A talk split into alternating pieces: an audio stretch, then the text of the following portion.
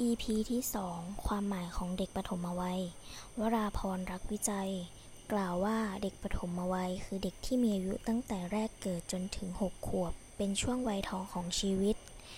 ประกายรัฐพัฒทิติได้ให้ความหมายของเด็กปฐมวัยว่า